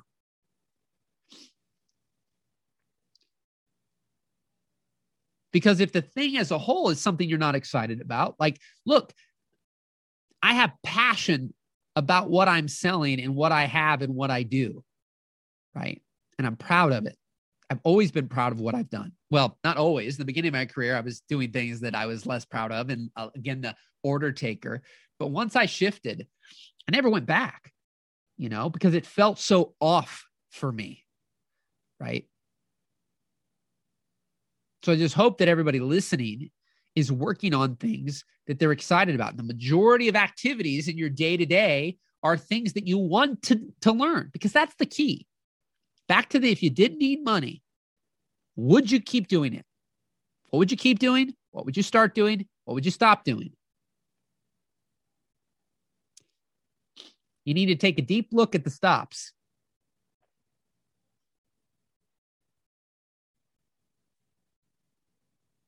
I love that, G. I go to bed excited to start the day. Yeah, you know, I go to the post office to drop off things with my uh, uh, with with my uh, wife, and you know, we are just there this Monday, and the one lady goes, "Oh, it's Monday, worst day of the week." In a lot of ways, I love all days of the week, but like, I've I've gotten to live a life where I don't look like I don't per se look forward to the weekend. Right. Because I'm not running away from anything. Person who has a job something they don't like to do, looks forward to something else because they're not getting to do the thing that they want regularly. So they're looking for, doesn't mean you can't still look forward to things as that type of person. But do you have, do you look forward to the weekend simply because you hate the week? Or do you look forward to the weekend because there's, you know, stuff you do on the weekend that you don't do during the week or whatever? Like you can look forward to things. But if you're looking forward to the week, if you're looking forward to something because you hate the something you're in and you're looking forward to something else that you don't hate, I just look forward to things because I look forward to things because I'm excited. You know, like when I went to the bin when I bought the Ben Rector tickets, I was excited. I look, I was looking forward to going to that, right? Not because I was disliking anything I was currently doing. I was just looking forward to it, right? Right. I love the ease, right? Yeah. So many people are trying to escape the reality because the reality that they've created, which I would assert that I didn't, I never saw the world this way in the past, but we've all created our reality. That's why we're on tune up time again, right? Because the reality is that your thoughts have led to your behavior or your actions right your thoughts about yourself your thoughts about life your thoughts about money your thoughts if you, if you say you know, money doesn't grow on trees. I hate money. I wish money didn't need to exist. I wish there was a world that operated without money. I wish everything was just free and I could just do what I loved without money. That's one of the reasons you don't have any. If you think money's the root of all evil, if you think people have money, if you see people with money, you're like, oh, a rich person. Probably a reason you don't have money. Right? And so your thoughts have led to your actions, and your actions have created your reality. But good news your thoughts can change, and thus your reality can change because your actions will change. When your actions change, you get different outcomes. When you believe different things, you'll show up in a different way, right? If you think you're a loser, are you going to reach out to, like, if I thought I wasn't good at video production, I would have never reached out to Tim Ferriss. I would have never reached out to Tony Robbins. If I thought my work sucks, it's not good enough, that'll never happen, right? I had to first think, I'm good enough. I'm deserving. I'm worthy. My work is good enough. And then number two, I had to even think there was a possibility that I could get a response. Because quite frankly, if I thought, well, that's stupid, I'm never going to get a response, there's no reason you know, to there's no reason to send an email, right?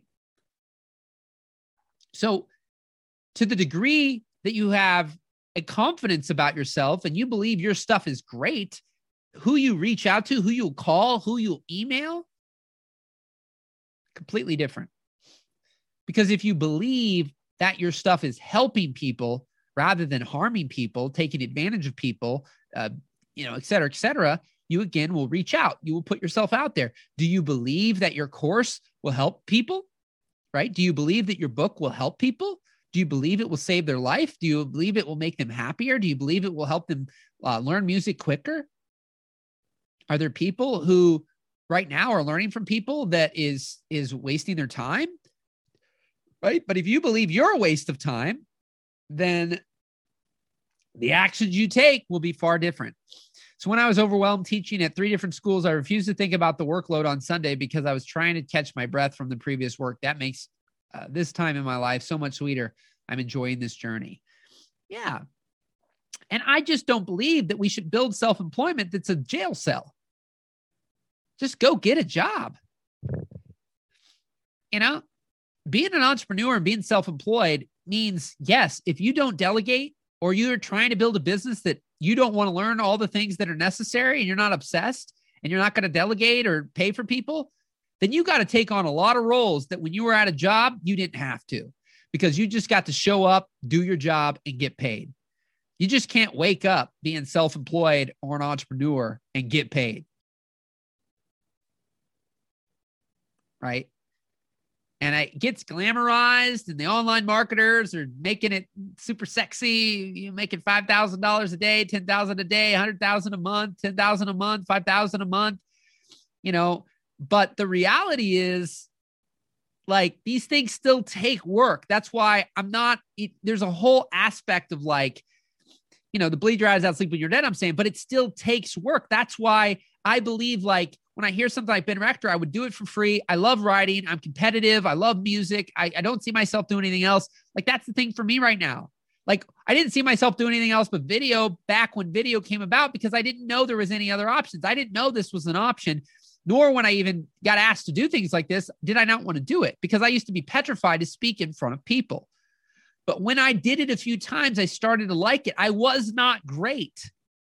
I was not who I am today, but I kept doing it and I kept doing it and I kept doing it and I kept doing it. And I don't see myself doing anything else.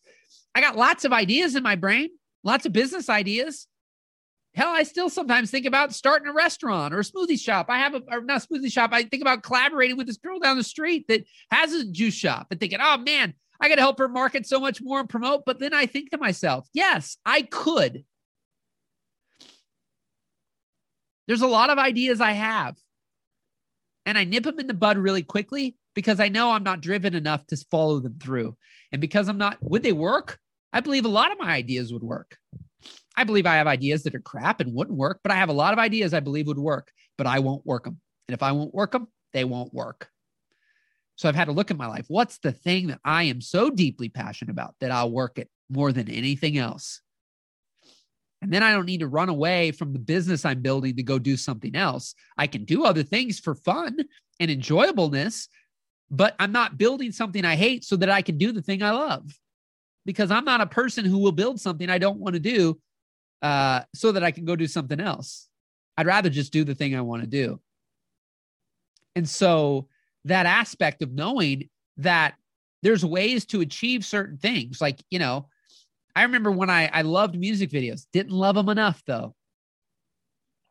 Right. I didn't love them enough. And I knew to, to make it into the realm of music videos where I could get paid well uh, and make a good business out of it. I wasn't passionate enough. I've had many people. I had a lady that I did uh, video training with once, and uh, she spent a day with me. At the end of the day, she was in tears and said, "Thank God I did this. Now I know I don't want to do video."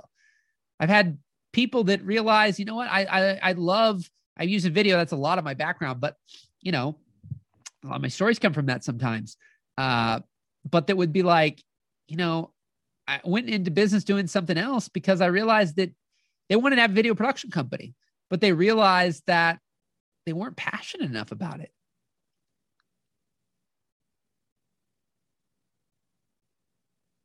And so what what is the thing? Because so many people, I'm so multi-passionate, I like so many things, I, I got so many ideas. Yeah, but what is the thing you're willing to follow through on consistently, almost religiously for years? Not something that, you know, the good old, good old wonderful line with the going gets tough, the tough get going. But like, yeah, there needs to be some of that. But when the going gets tough on the thing, you're like, I don't want to learn this. I don't want to do this. I don't like this. So then the thing that you have, because I know that there's levels of marketing, connections, selling that I have to have. I can't go around in life just talking to people all day, every day, and never make a proposal, never sell something. Because if I never or accept money, right? Because I need, I, I do. I, I haven't had some trust fund or something that I just dumped all this money on me. So therefore, although I could run around and just talk to people and I'd be like, this is so fulfilling. It's so great. There's uh how many of you have heard of Ikigai? Anybody heard of Ikigai on here?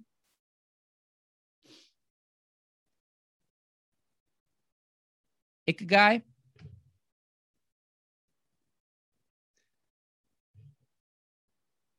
So you've got what you love, which has your passion and your mission, what you're good at, which is passion and profession, uh, what you can be paid for, profession and vocation, and what the world needs, mission and vocation.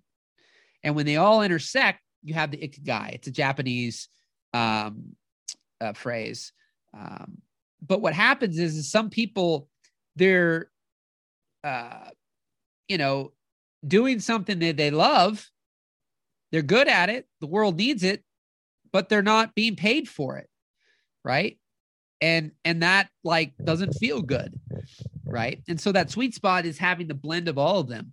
Um, and so that's why the world needs money. So I love this. I can be fulfilled. The world needs it. But if I don't get paid to do it, then I have to spend more time doing other things that I don't love as much or I don't want to do as much.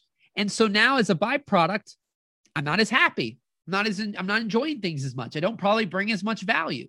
So I just had to to you know continue to look at that because I think that what we forget is that you can be multi-passionate. Um and Norman, we've talked about that, right? You need to re- look, look up Derek Sivers. I love Derek Sivers. He started a company called CD Baby. Uh, he even has posts that um, didn't know it had a name, learning something new every day. Yeah, yeah, yeah. Awesome. Um, there's lots of ways, but what's in most alignment with you as an individual? Right? Look, there are people that do what I do and they're radio talk show hosts, right? They're they're on TV. They have YouTube channels, right? They build their YouTube following and they get AdSense or they have a Patreon and they and they have people donate, but they keep you know keep getting more and more people. They sell courses, they sell membership sites, they sell uh they they they play at events, right? Like it all depends on what it is that you're selling and then you have to look at all the avenues that you could do and then look at what are you willing to learn and what are you willing to do right so when i look at speaking there are a whole bunch of different ways that someone like i brought this up before right like look i could be a, a, a customer service agent for at&t and i could be talking all day long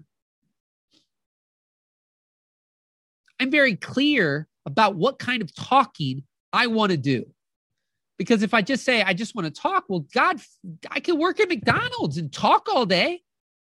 Like I might not be in conversation, but my mouth would be moving all day long. Right. So we got to get clear. Like, what's the dream scenario? Right. And then look at the reality. Does the world need that? Is it something that you could be paid for?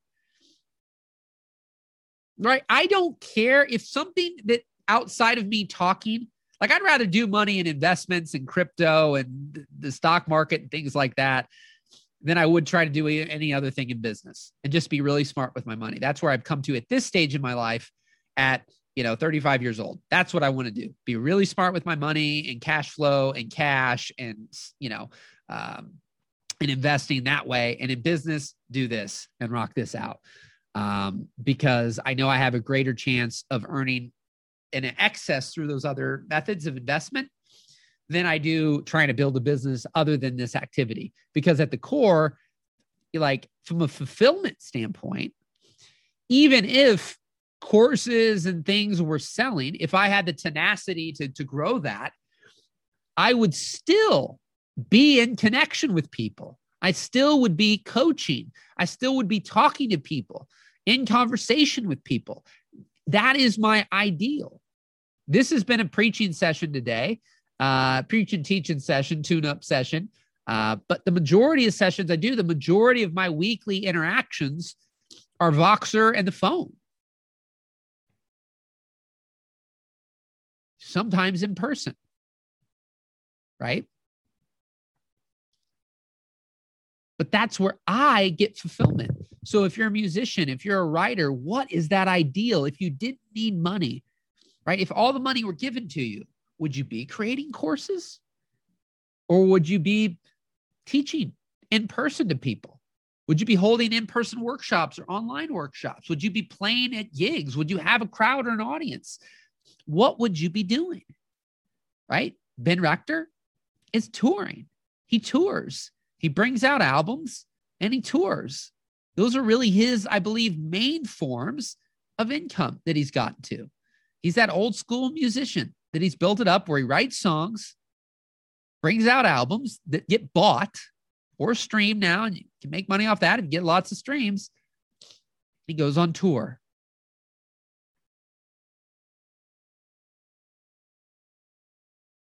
My question is just do you believe that the dream scenario that you want is actually possible?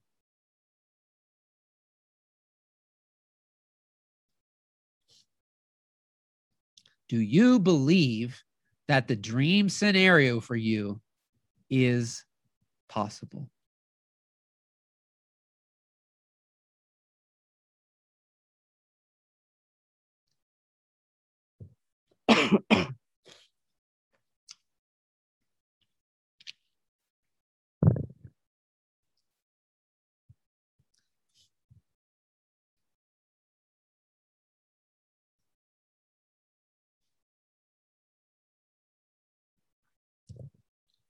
So then the question is how much of your day and how much of your week is dedicated to creating that possibility?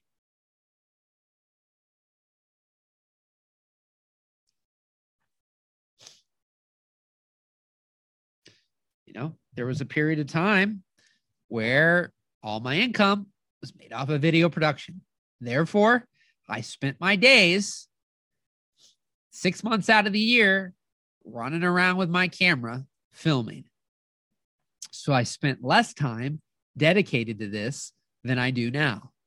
But I also had to start saying no and make less money to make more time to do more of this to shake out that balance. So I believe there's always kind of transitions in life, but you know, uh, do you believe it's possible? If you believe it's possible, then how much time are you spending doing it? And then from there, to what degree do you believe in yourself and your abilities and your talents and your skills to where you're getting in front of the right people who will value it? Right. There's that one uh, meme or something out there where it's like, you know, this person had a old broken watch and they took it to this one place and it was worth five dollars. They took it somewhere else and it was worth 50. They took it somewhere else, 500. They took it to somebody else and it was like five eh, $50,000 and needed to be in a museum. Right now, there's a fine line there with that entire topic because I do believe that the reality is at times people are waiting for people to value them. But I do believe you need to value you first. Because even when people are in front of you who are valuing you, if you don't value yourself, you'll likely not receive the value that you quote unquote should be worth. You know, I brought up this before, but once I was uh, in 2016 with a company, uh, with a guy that uh, all I had done was video production for them. And in 2014, you know, we had the same kind of lunch and it was a video production job. So in 2016, when it rolled around, I thought this is a video production job. There was not an ounce in my body that when I went to that meeting, I thought it wasn't going to be for video because I still did not view myself as a professional coach. I didn't still know how I was really helping. I didn't know if I was good at it, all these things. So when this guy is telling me all his problems around his company and what's going on, I finally ask, is this about video? And he's like, no, I needed the Gebs juice, right? I, I thought you could help me. I didn't know how. And so, because of how I viewed myself, even a person who ultimately valued me, because I didn't have it packaged up, I didn't know how to offer it, I didn't know how to sell it, I didn't believe I could sell it, I didn't believe I was worth it, I didn't know what I could charge for it, nothing to this type of person. I did for other people. This guy had a $20 million company. He saw mass value in me. I didn't see it in myself, and nothing came of that. So that's why, you know, that scenario I, scenario I just gave, you know, you could have something that's priceless that could be paid hundreds of thousands of dollars, but to the degree that you believe it yourself, like I had an artist that was from Finland, incredible artist. Most of the things she did in Finland, she'd go to these shows and she'd get $15. Then she brought 14 pieces to an art gallery in uh, New York City, uh, in, in Manhattan specifically. She sold uh, seven of those pieces for $1,500 a piece, roughly, within uh, two days. And most of you who do or do not know my background, the majority of money I made in video production, I got on a plane. Now, any of you build internet businesses, you've got the internet at your fingertips, right? You're not um, held to locals. Um, but then you still have to get in front of those people. Like her with her art, yes, you flew there physically and was in a place of prestige and wealth. And by proxy, that proximity allowed her to charge what she doesn't locally or quote unquote can't locally. And simultaneously, she's not getting in front of those same people online, right? Who value the art, right? She obviously values it and is able to get in front of those people, but she's not doing it necessarily regularly, right? So if I wanted to charge $30,000 for a video project, but would not leave my 10 mile radius of where I live, I live in a town of about 28,000 people, then it'd probably be every other year that I'd be getting $30,000 video projects when I was doing videos. But because I was willing to get on a plane, which is what I did the majority, like 2012 to 2020, I got on planes.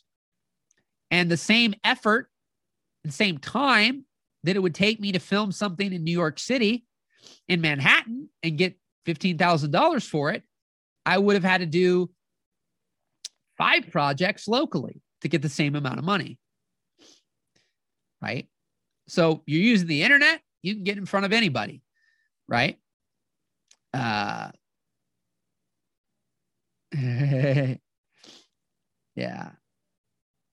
So, you know, it's just, it's fascinating. Right and you know, Barb, we're bringing up bringing up music here. I was bringing up my man Ben Rector at the beginning of the call, um, but just that aspect again of how we feel about ourselves, right? You feel about yourself really highly. You reach out to people of prestige and and sing for them. I was thinking of I think it was Stevie Nicks the other day when I I was thinking of Barb. I mean, freaking rock star. Barb's got an incredible incredible voice, and it is my firm belief because I usually, you know, that's why I don't look at a lot of people's work, quite frankly, because I just don't even bring it into the conversation because I still believe that most people in most scenarios with the right mindset, which is again why it's called Mind Tune Up Time, not talent tune up time, even though it's three T's, right? I love those types of things. Uh, but that people with the right attitude and mindset will move mountains. And people with bad attitudes and bad mindsets, low confidence, they won't do very much. They just won't. That's why it's tuning up hearts and minds so that ideas don't die in hard sets and hard drives. Uh, but to the degree how you view yourself will be to the degree that you reach out, the actions you take, who you reach out to, et cetera, et cetera. And somebody like Barb, uh, you know, you could be pray- playing to the president of the United States, right? You could be playing to anybody. And I love when I do get to combine my encouragement to talented people because I I can up the ante even more because my encouragement goes through the roof when there's also extreme talent. And I can tell you again, I'm full honesty. Some of the not as talented people that I have tuned up their mind have annihilated some of the most talented people I know. And when the most talented people I know get their minds on right, they beat that person too. Just from a simply financial perspective. Because when you get your head on straight, it's amazing how you show up in the world and who you'll reach out to again, the actions you'll take, and what you'll do. Because you view yourself through an empowering lens, you'll do very powerful things. See yourself through a scarcity, lack, disempowering lens, you'll do very disempowering things.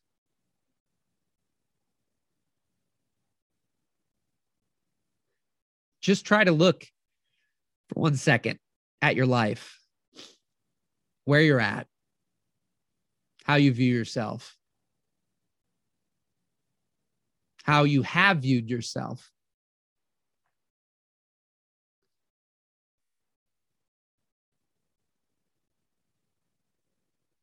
My man Fernando's out on here. Freaking superstar stud in the music industry. COVID threw him for a loop. He was forced to go into an arena that he didn't have the confidence. It was a Ferrari put inside the garage. Ferraris are not meant to be inside a garage. right? You know it, brother.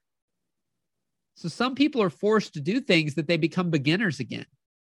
But my man Fernando, freaking rock star, but he was in an industry filming I mean, if you could just type some in, be humble, you know, but just type a few people in that are the the the namers that you've filmed for.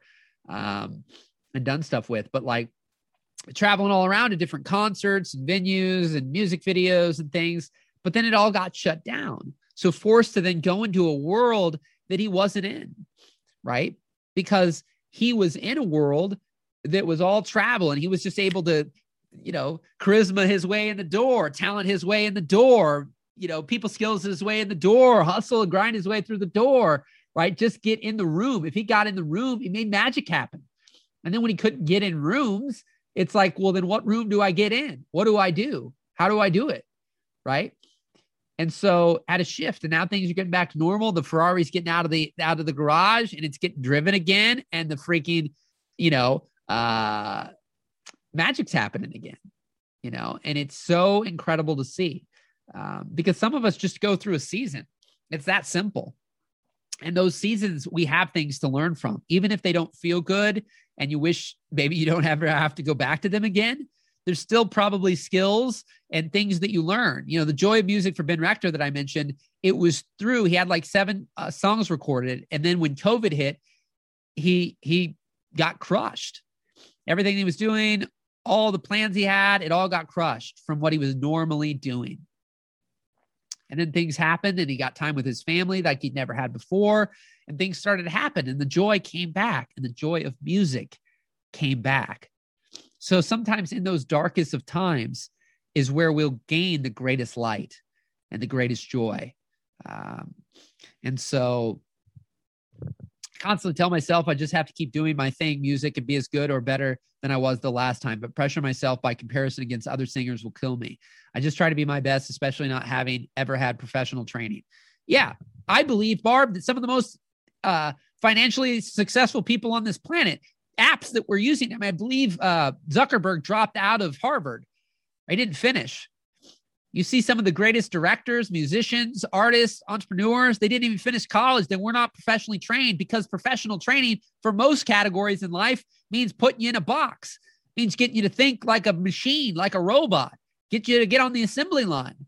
Who are the greatest people who are innovators? They're not in the box thinkers. They are not people who fit in a box who conform, right? They're innovative, they're pioneers.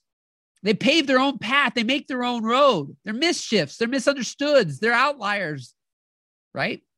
Those are the people. I didn't go to college. I remember my buddy, uh, his family was all like doctors and lawyers, and they got on his parents and said, I can't believe you didn't make him go to college. Three years into his business, one of the relatives said, I'm sorry. I'm sorry because you're now earning more money than I am. This person was a doctor.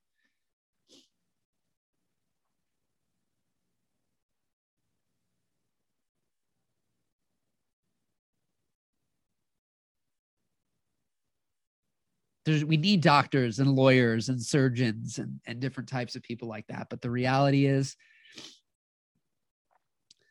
get out of the box, break the mold, break the conformity that you've stuck into, and just be you.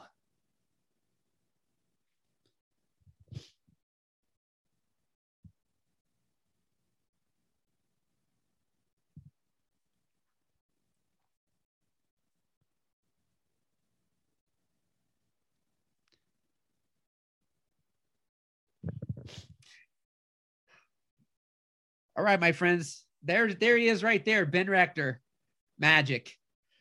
His last album was called Magic. This album is called The Joy of Music. I just want to continue. This is what brings me joy and thus infects and brings joy to others. And all I want for the people that I work with is for them to do what brings them joy and bring joy to others. So much love, my friends. I appreciate you all so much. Thank you, thank you, thank you for coming, for listening. Share this with a friend. You can again go to mindtuneuptimelive.com. That's the best link to give them. There's some goodies on the site. And uh, I did do two hours. Didn't think I was going to, but I did. And uh, and so uh, yeah, I'm super grateful for all of you and appreciative that you show up and obviously get value, or else you wouldn't show up. And so much love to all of you. We'll see you all uh, next week. And uh, keep rocking, keep rolling, and I'll talk soon.